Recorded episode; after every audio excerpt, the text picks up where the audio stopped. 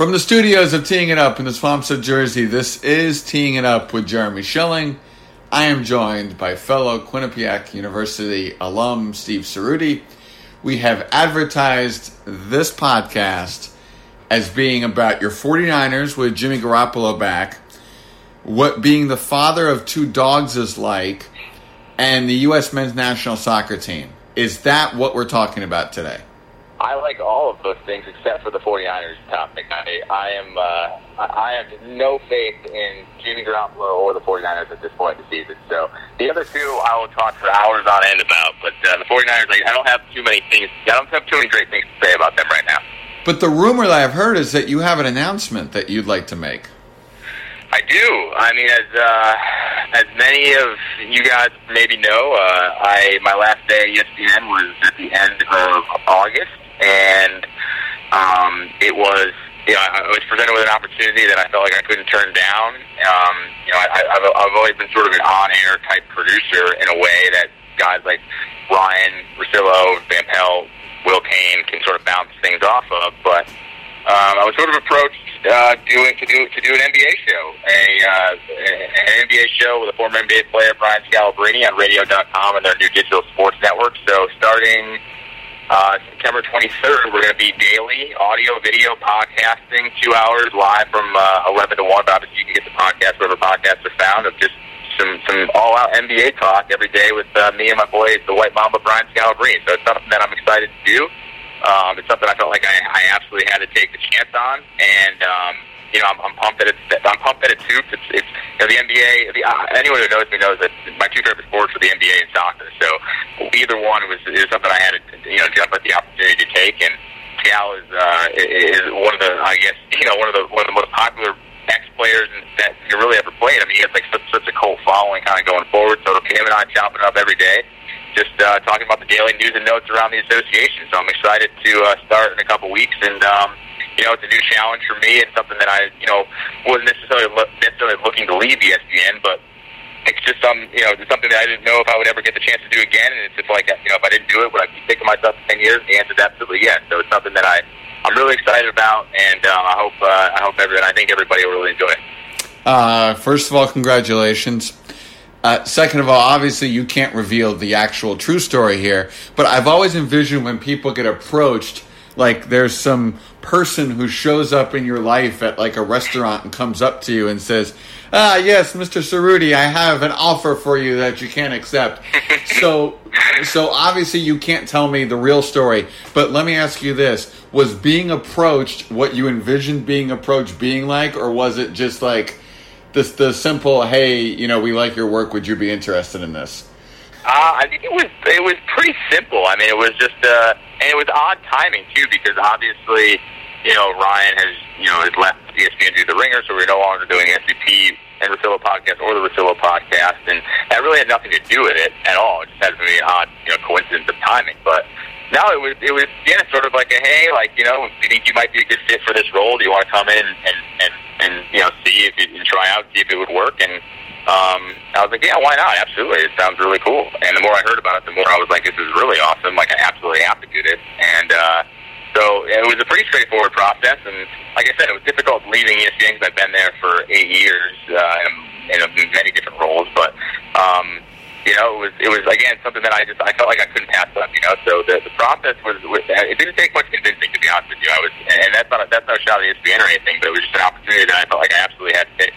Absolutely, and and Ryan said as much on your on your last show. Um, this will not be another funeral podcast or show, I promise, because you've already had like four of those. I know. I feel like I've been saying goodbye for too long. So yes, so we're not going to focus on that. We're gonna we're gonna talk about ESPN in a different way that you'll see later in the podcast. But first, we'll talk about this role. What was your prior relationship with Scalabrine before you started getting into this? And obviously, you guys have been prepping and talking and and and becoming way closer than you maybe previously were. But did you have any kind of relationship? Was he somebody who came by ESPN offices? Well, so Scal and I never really crossed paths, crossed paths at ESPN, like as far as on different shows. I had his number because we would text him. I, I would text him randomly to come on with Ryan, and he had been on with Ryan. I think he had been on with Will. He'd certainly been on back in the SVP and Russillo days as just a Celtics guy or a general NBA guy, and I always liked him a ton. I thought he was really good. Um, and so I had his number, and, and that was about the extent of our relationship. I don't know if he was necessarily, I don't know if he necessarily knew who I was. I mean, I'm sure if like you look back in a text change from years ago, he'd have seen me probably bothering him about coming on different shows. But um, hmm. but that was pretty much our relationship. But I was always sort of an admirer of Scal from afar. I mean, he, he wears a billion different hats. I mean, he's, he's playing the big three now, so he still has to play in hoop, which is cool. He's still chopping up with a lot of those ex-NBA and current NBA players. Um, and you know, he's a guy that I, like I said, I have had been following, you know, throughout his entire playing career, basically, because everybody knew who the White Mamba was. I mean, he was a he's a he was and is a cult hero, and even through his post, you know, post playing career now into his media career, I've always just admired how good he was at breaking down games or giving opinions, just being down there talking about hoops. So that was uh, I didn't have like a you know necessarily a personal relationship with him, but I knew him a little bit. We're talking to my friend Steve Ceruti, who uh, is going to join EnterComRadio.com here in a couple weeks. September 23rd is the premiere of his uh, daily basketball show with Brian Scalabrine. Scal, I think, as you said, as a cult following, is known for being a funny guy, beloved in Boston.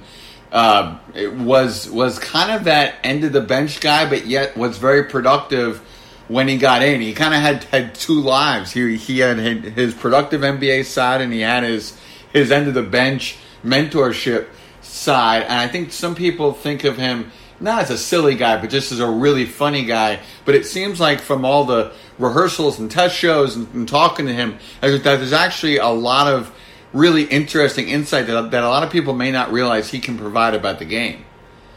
Yeah, I think I think you know there players, ex-players, sort of go many different directions after their career. But you know, he's been a guy, um, and a lot of the guys in the media, and this is regardless of sport, you know, stay connected to people who played or GMs or just you know guys that, around the league to get information from.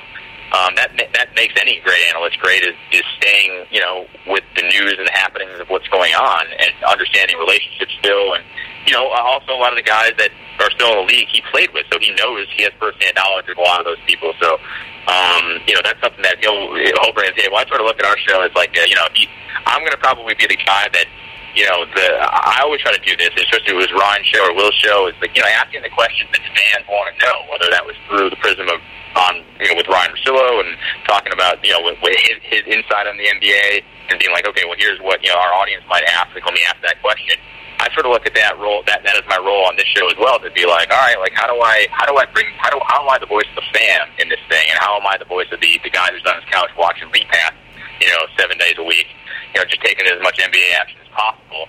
And you know, so so I sort of want to be, I, I sort of want the show to be informative, like obviously breaking down games and things like that, but also just fun and just sports conversations that you would have, you know, with your buddies in the group chat. I mean, I I I think that's sort of like the the the idea that we're going to have for the show. And as I said, we're going to you know bring in current players, former players as well on top of Scal and I that'll sort of add to that conversation. So, uh, like I said, I think it's a good mix of, of, of.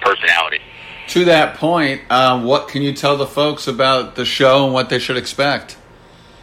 Yeah, I think like, like kind of what I just said. I mean, really, really, uh, I'm going to be sort of the, the the guy, the outsider almost, and I, I, I sort of, I mean, I love that role. Obviously, it's the, the only role I say I'm not going to be an NBA insider and play in the league, but you know, I I have different opinions on different things, and different players, different coaches, different teams, different um, anything really, and you know, it'd be interesting to bounce that off of sort of a, a guy, a former player who who, pro- who obviously has more knowledge about the game than I do. But I think I think some of the best shows um, are are, the, are that mixture of you know guys who played in the league and, and, and guys who didn't play in the league. Because sometimes if, if you go one way too far, you should not like if you if you have all players, you're not like you sort of miss the perspective of the fans at some point. And if you go all guys that didn't play and are just like schmucks that are sit on their couch watching League Pass, they'll they can you know they can miss things or be or, or be wrong about things because they just don't know. So I think this is kind of going to be a good mix of just you know, two different perspectives and adding other perspectives to perspectives to this as we go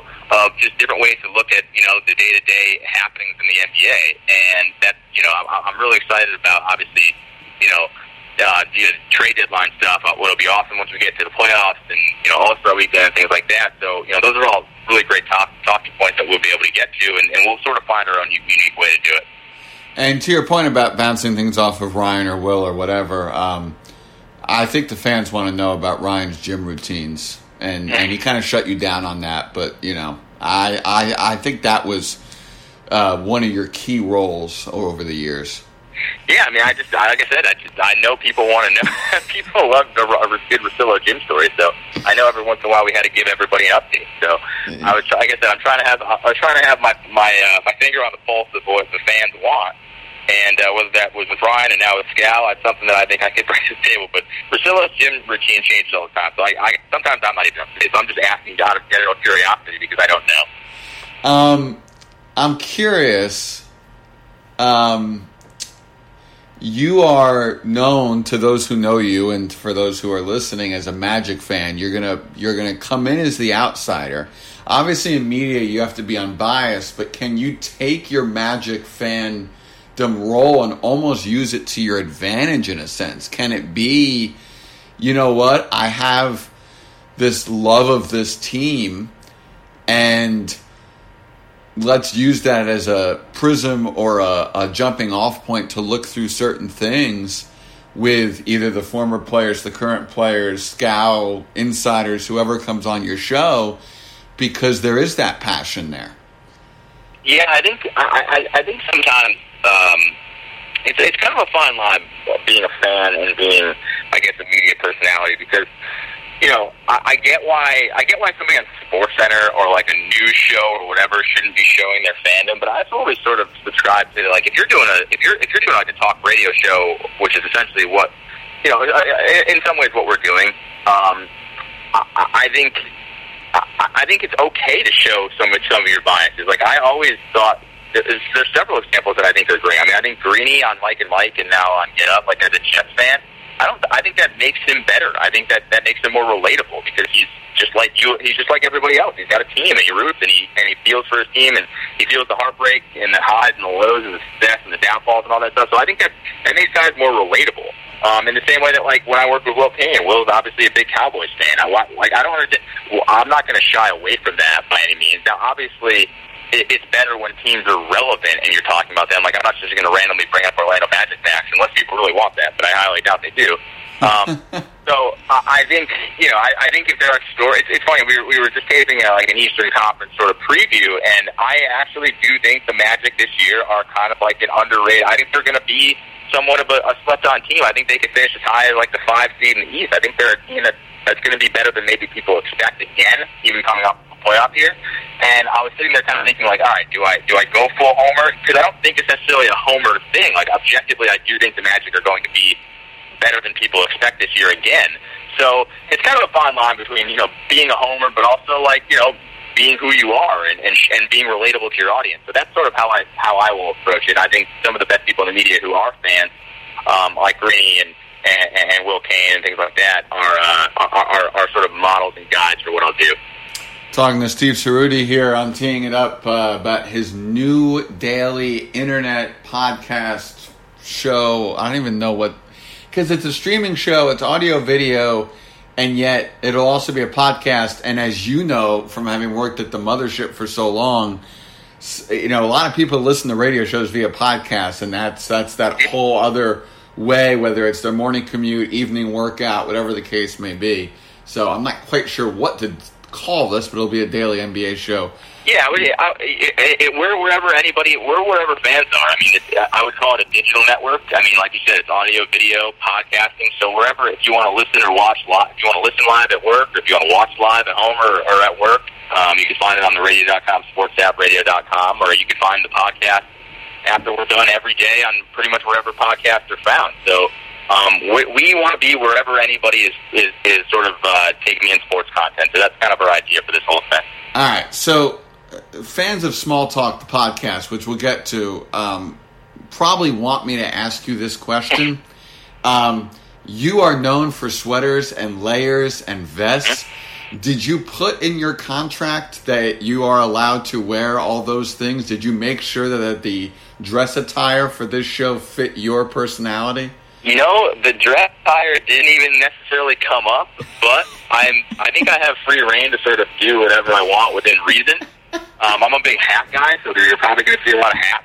Um, you're probably going to see a lot of uh, a lot of quarter zips because that's also my thing. But yeah, once fall comes, dude, we're all about sweaters layering and Patagonians, all that stuff. I'll, I'll, I'll, I'm true to my Northeast roots, Jeremy. So whatever, whatever it is to be comfortable, because I, you know, that's another thing too that I think has sort of changed in media, um, and, and this has been, you know, even even media is still on TV, but a lot of internet media and things like that. People aren't wearing, you know, there's no need to, to get dressed up to like talk sports anymore.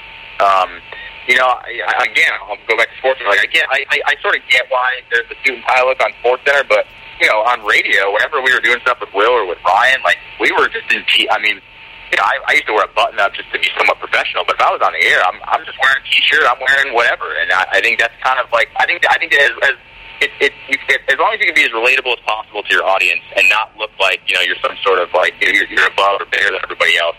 Make it make you know make it relatable, and that's that's kind of what I'm going to do, and that's out of two things. That's out of um, out of what I want to do, but it's also out of just like you know comfortability. I, I want to be comfortable sitting in the studio for two hours, hanging out, just you know talking sports.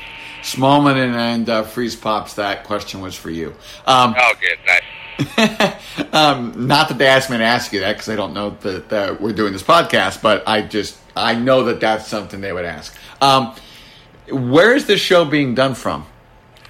So I one of the one of the great perks that this has sort of um, provided me is that I didn't have to move. Uh, Entercom owns stations pretty much in every major market in the country, so uh, I will be doing. I didn't have to move. I'll be doing it out of one of their Connecticut studios, um, and Scal will be doing it from his house in Boston. But I'll also be on the road some as he travels with the Celtics for uh, for uh, NBC Sports. So um, we'll be in different places, as will the guests um, as, as well. It'll be basically like a like it'll be essentially like a video streaming type deal. So we'll all be in different places. I, I'm I'm sure there will be times where potentially we do it in the same place, but for the most part, we'll be you know I'll be here in Connecticut and he'll be in Boston. That is very cool. All right, couple NBA things here. Um, number one, what year will the Knicks finally be good? When can I have a playoff team in my living room that I'm oh, watching? Oh man. Well, I would say definitely not in the next two years, and judging by how terribly they have executed free agency in the last, I don't know, decade, two decades, uh, I wouldn't really count on it anytime soon. I mean, the Knicks' best bet is just they, they've got to they've got to hope that they draft a stud. And they thought they had that Porzingis, and that obviously didn't really work out. Um, and I, I truly believe, though, that if Kevin Durant did not get hurt, I think Kevin Durant and Kyrie, I think Kevin Durant would be a Knick, and I think Kyrie would also probably be a Knick. But I think because he got hurt, it sort of changed Kyrie's mindset, and he was like, well, I'm going to take the lead on this, and I, I don't know exactly what KD's going to do, and I'm going to go to the Nets. And then, um, and then it sort of left KD to be like, well, I don't want to go to the Knicks by myself, so I guess I'll go to the Nets too. But I do believe that if Kevin Durant did not, you know, tear tear his Achilles and obviously uh, have that have that horrific injury, I think both of them would probably be Knicks today, and we would be thinking about the Knicks in an entirely different way. Which is crazy. Um, and Which sucks for Knicks fans. Yes, I that. And, yes. Because it's not their it's not their fault. I understand why the Knicks. I, I fully understood why the Knicks traded Porzingis. I thought I thought for, for the entire season they were the favorites to sign Kevin Durant. I mean, everybody thought that Kevin Durant was going there and then a freak thing happens and it completely changes everything. And maybe that's just the Knicks' luck, and it probably is the Knicks' luck. But I don't think that I still don't think trading Porzingis and going for that was a mistake. If you know what I mean. No, I I hear you. I I just.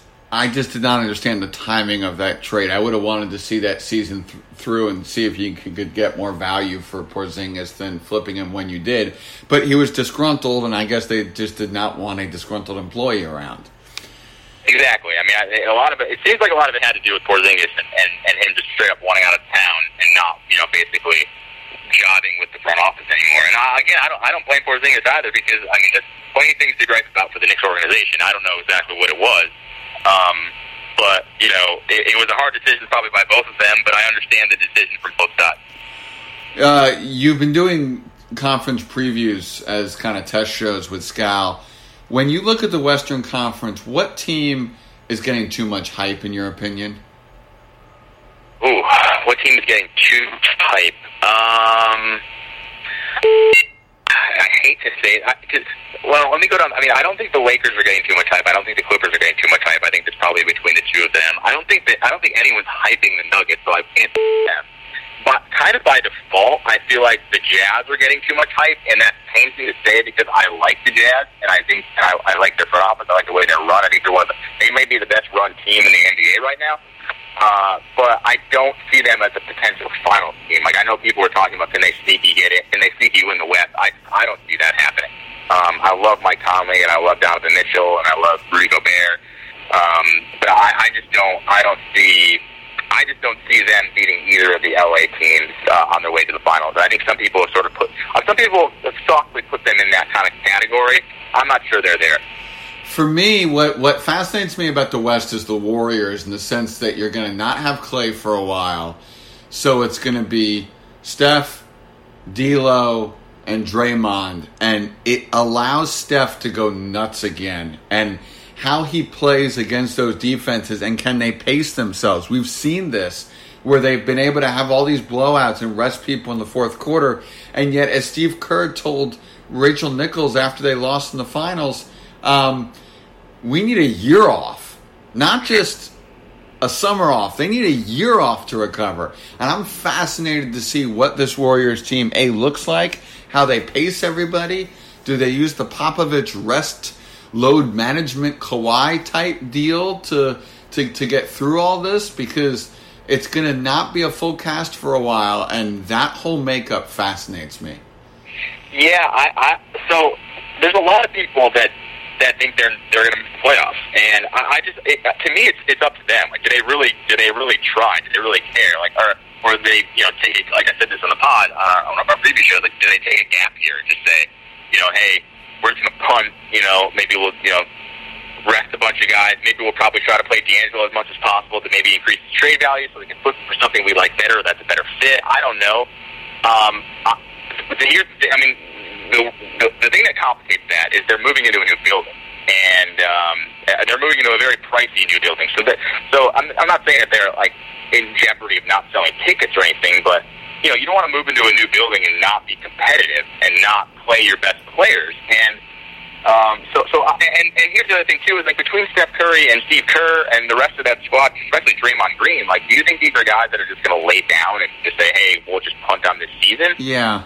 I, I don't. I, that's not in their character. That's not in their DNA. So I have a hard time. While I understand why that would probably be the best thing they can do for the future of their team, I don't see. I just don't see them buying into that uh, unless you know, unless they, unless it's just terrible and they're out of it by you know January, February.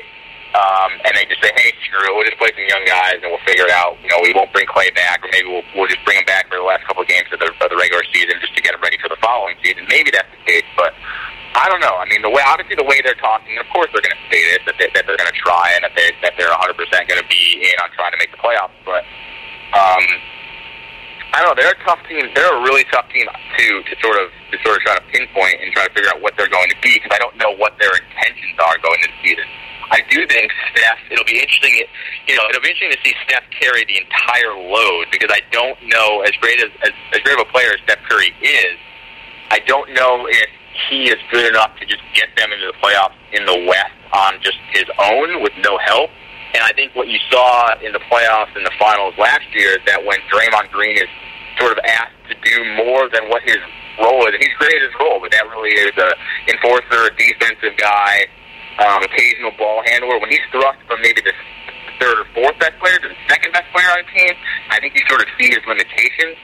So I, I, I, don't. I, I'm, I'm, I'm not to be a cop out answer, but I, I do not. I do not know what the Warriors are going to look like next year. I think. We'll, I think we will only know when we see it, kind of after a couple weeks or a month into the uh, into the extra regular season. Right. Uh, talking to Steve Ceruti here on Teeing Up. What's your Eastern Conference Finals matchup right now? Because I, I feel like there's just a lot of parity in the East and a lot of question marks in the East. Well, I think there's I think there's only two title contenders in the East. I think it's the Sixers and the Bucks. Um, I don't think the Celtics are there. I don't think the Nets are there. Um, right, the Nets are a 2020-2021 team when Durant comes back. Yeah, exactly, exactly. And then who knows? I mean, uh, we've seen Kyrie teams, you know, we've seen we've seen you know Kyrie have problems with with their players, but who knows how that'll work out when when KD comes back. But I'm putting them on the back burner for at least a year. Um, I, I, to me, it's a complete two two team race, two horse race in the Eastern Conference. I think I don't know if they'll get the one two seeds. I mean, I, I probably assume they will, so they'll probably play in the Eastern Conference Finals. But the Sixers and the Bucks to me are head and shoulders above everybody else. Um, you know, and I, I still look. I I know a lot of people are kind of hot on the Sixers this year. I'm still riding with the Bucks in the East. I just trust Giannis more. I, they were. This is a team that people last year were talking about contending with a healthy Warrior squad and potentially beating them in the finals.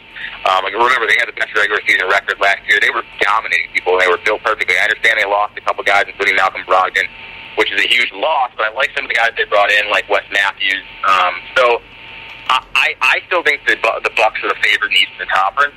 Uh, I I have to see Embiid and Simmons do it before I trust them. I just don't. As a talented, I mean, Embiid on when on his best day could potentially be the best player in the league. But the problem is there are still maturity issues, there are still health issues, there are still you know wanted issues, and I can't get past all those things to say yes, the Sixers are going to be a, are going to win the Eastern Conference this year. So I look at it and go, I trust Giannis. Giannis is the reigning MVP. He was absolutely dominant without really a jump shot. So if he has anything to that in his game, he's going to be obviously even better this season. And I think he will because he's a hard worker, he's humble, and he doesn't really care about all the flashy stuff that some NBA stars care about. So I'm riding with the Bucks in the East, but I see it as a complete two horse race because I don't think. I think with Toronto losing, obviously Kawhi and Danny Green, I just don't look at a guy like Pascal Siakam as a guy who's going to lead a team to another Eastern Conference Finals by himself.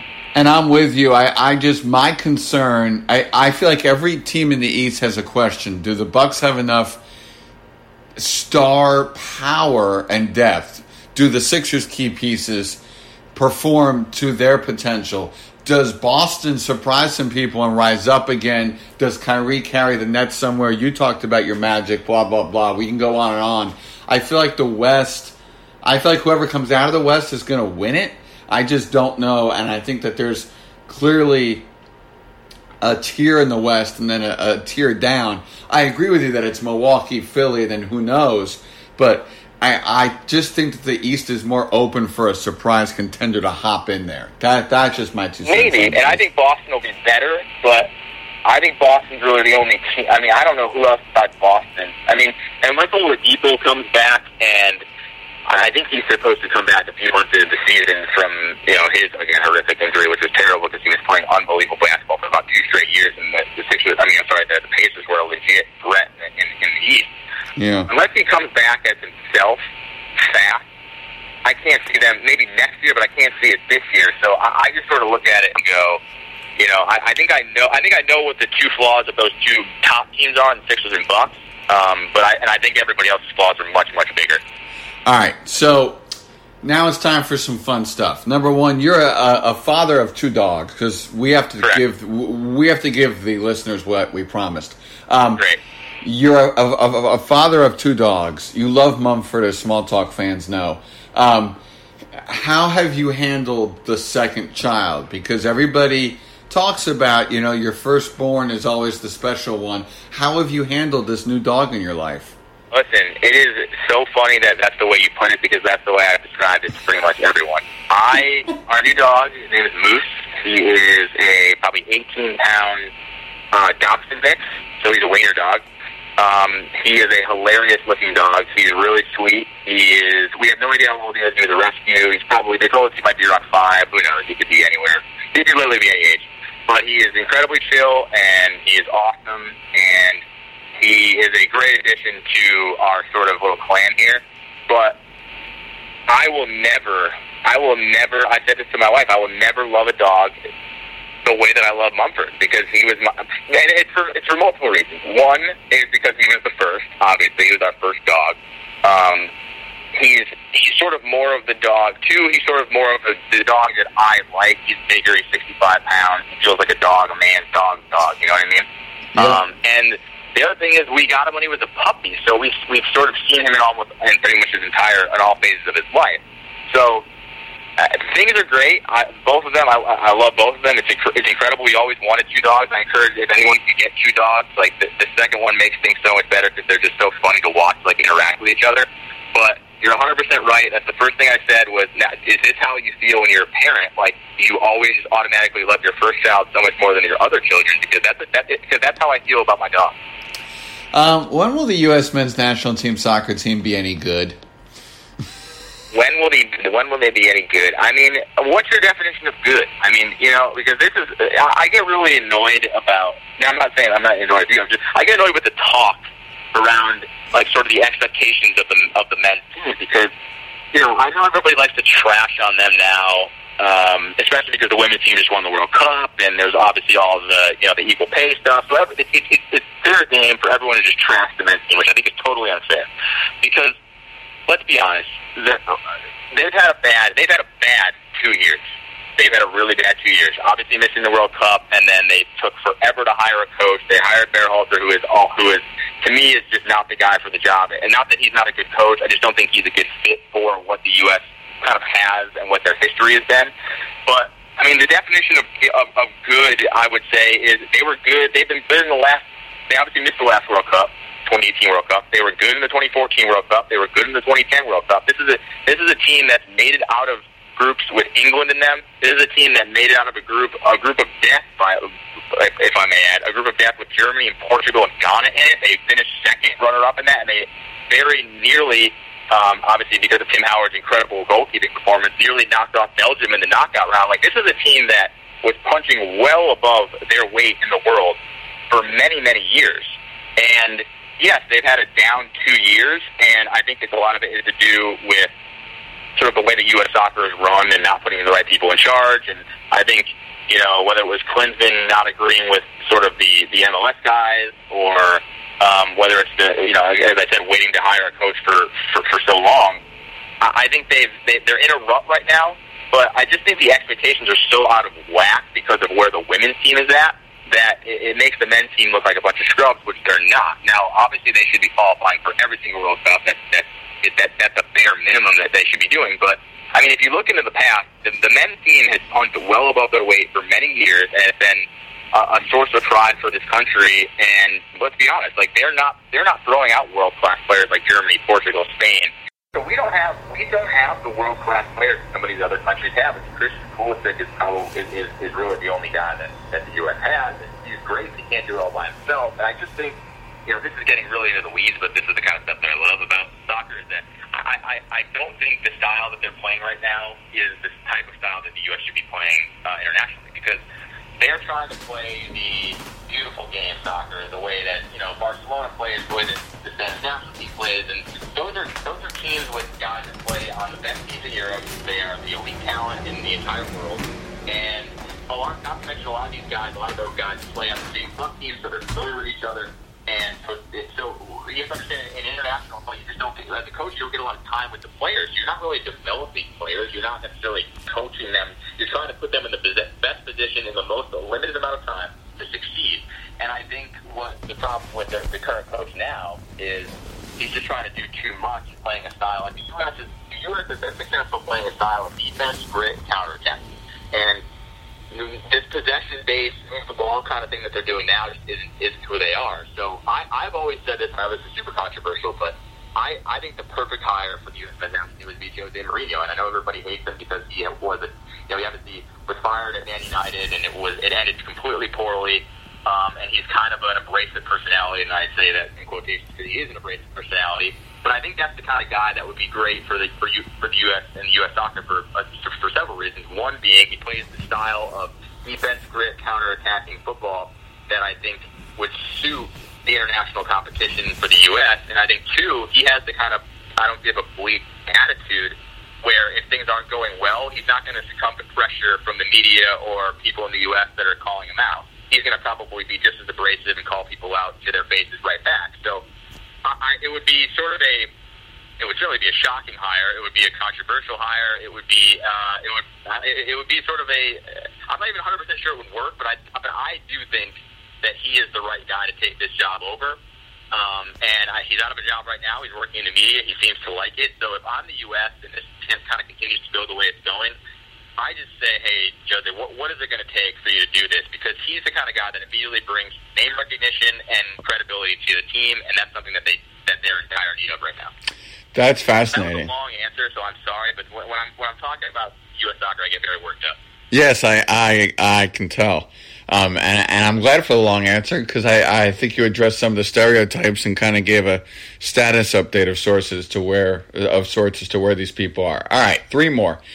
Number one, um, this is the only ESPN question that I'll ask. When you look back on your ESPN days, and and obviously not not private, but but but something you can share. What is that one moment that'll have you shaking your head, hysterically laughing forever as like this really happened?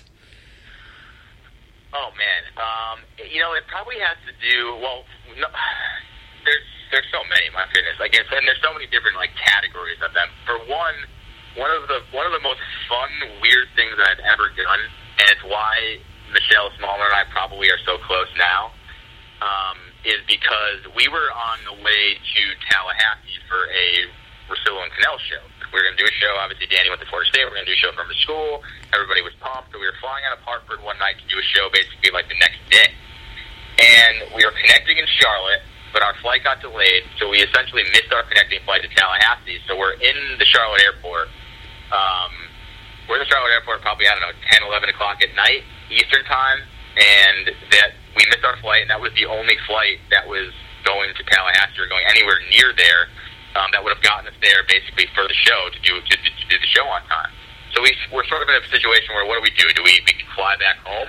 I guess that's kind of what our manager had said. He was like, "All right, you guys can just fly back. We'll figure it out." I don't know, blah blah blah blah blah. I'm like, "Well, we're already in Charlotte. Like, we might as well just go. Like, how far is Tallahassee? Like, what's the drive like? We rent a car."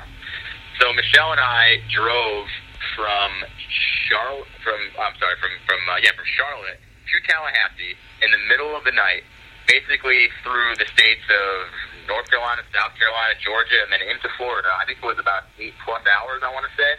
Um, a lot of Waffle Houses on the way, uh, a lot of good playlists, and we ended up making our way to. I think we ended up getting into Tallahassee about 7 a.m. And we had a show meeting at like I don't know 10 or so, so we got like an hour or two of sleep, and then did the show that day. So if anyone wanted to question our dedication, that was uh, that they absolutely could not after hearing that story. But that's probably one of the one of the reasons that Michelle and I are so close because we ended up spending so much time in the car together, uh, which was really funny. Yeah, exactly. If you're not close after that, um, yeah. I, I, I mean, that's a make or break thing for a friendship. It was. It was like, cause, and we, I mean, we sort of knew each other at that time. We, I mean, we, we definitely knew each other. We were working on the show, but we, we weren't obviously as close as we, we ultimately became.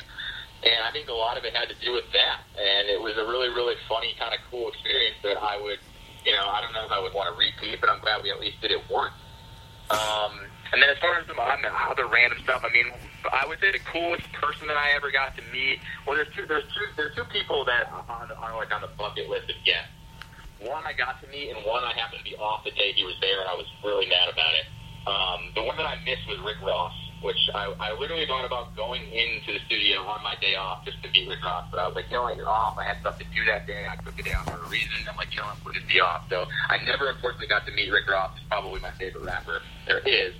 Um, and the guy that I did get to meet that I actually kind of hit it off with was Dick Gyllenhaal. Uh, he was promoting a, he was promoting, what was it, Southpaw. It was a movie Southpaw, was that boxing movie, which actually was really good and he was in. He was doing Mike and Mike that morning. I happened to be producing, and, he, and we were his first hit of the day. So he got there probably about 15 minutes before the hit, and it was basically just Gyllenhaal and I chopping it up for like 15 minutes, talking about hairstyles, talking about you know man buns, beards, talking about the movie, talking about every little thing. And I mean, I say this jokingly, but I, I literally was like, "Hey man, like, what's your number? We should go grab a drink later. Let's uh, let's, let's like you know let's do this thing." Because it was actually he was actually that cool and was that engaging in the conversation with me. So those are probably three of my favorite stories that I can kind of tell on, on at least tell publicly. Um, so, like I said, I had a lot of great years there, and I'll certainly miss it. But uh, those are those are the highlights. And then there's all the stories that'll never be told. Um, a lot of those. Yeah. All the control room stories. Yeah, all the control room stories that'll that'll never be told. When you write your book, eventually you'll uh, you'll include them in there. All right, two two things, and, and this is how we'll wrap it up because it's all in one question. Number one What's the fate of you on Small Talk? What's the latest on that? Because on your last Small Talk episode, the Ask Me Anything episode, it was kind of up in the air. And then for all those fans, kind of wrapping it up, where can they find you daily to get their Cerruti fix now that it won't be weekly on Small Talk? So I I do not know what the future of Small Talk is, and I Michelle and I talked about it because I think I'll be able to just sort of go on as a as maybe a guest here and there. I don't I don't there the weekly thing is no more, which is which is honestly one of the hardest parts about doing this is that you know we we, we just can't do that anymore, and it's, it's sort of everyone's schedule altogether is just sort of all over the place now. So for a million different reasons, we won't be doing the daily show anymore. But we were we've been sort of talking about doing little things of you know just sort of like reunion shows here and there of me being a guest with her and and, and, small talk in general is going to change. It's because it, it's really Michelle's thing, and she's the she's the one that's done so much of the work on it, and and and she's just it, it's actually amazing all the things that she's been able to do. So we haven't really figured out exactly what we're going to do, but it, trust us, it, it, this won't be the last time that you that you hear from us. So it, I, I don't know. We'll just follow our social channels. At some point, we'll figure out. We'll do reunion shows. We'll, we'll get this thing back together. But unfortunately, it won't be a, a weekly occurrence like it was before. And for anybody that's sort of looking to, to find me, um, I actually recently just changed my Twitter handle too. So I guess I officially have the at Rudy handle. Shout out to, to my girl Jen who hooked it up, who's uh, who's like a social media guru. She it was basically what's funny is I always wanted the Cerruti handle, the at CERUTI handle, and somebody who somebody I think like when Twitter was invented, like took that handle, created an account, never tweeted, never followed anybody, never did any sort of activity. So I'm like, well, this is BS. Like, I want this. I want to use this. This person isn't even using it. So for the long, it's been a long time coming, but I was able to actually get the Cerruti handle, so I'm really excited about that. So just search Steve Cerruti wherever, Instagram, Twitter. You'll, you'll, you'll, be, you'll be able to find me. I'll be putting content up there, you know, pretty pretty regularly. Um, all right, sorry, I, I, I just have to answer, ask one more thing. Um, how much did you have to pay off the anonymous person to get that handle? America wants to know: was it billions upon billions of dollars from your reserves from your ESPN producing days?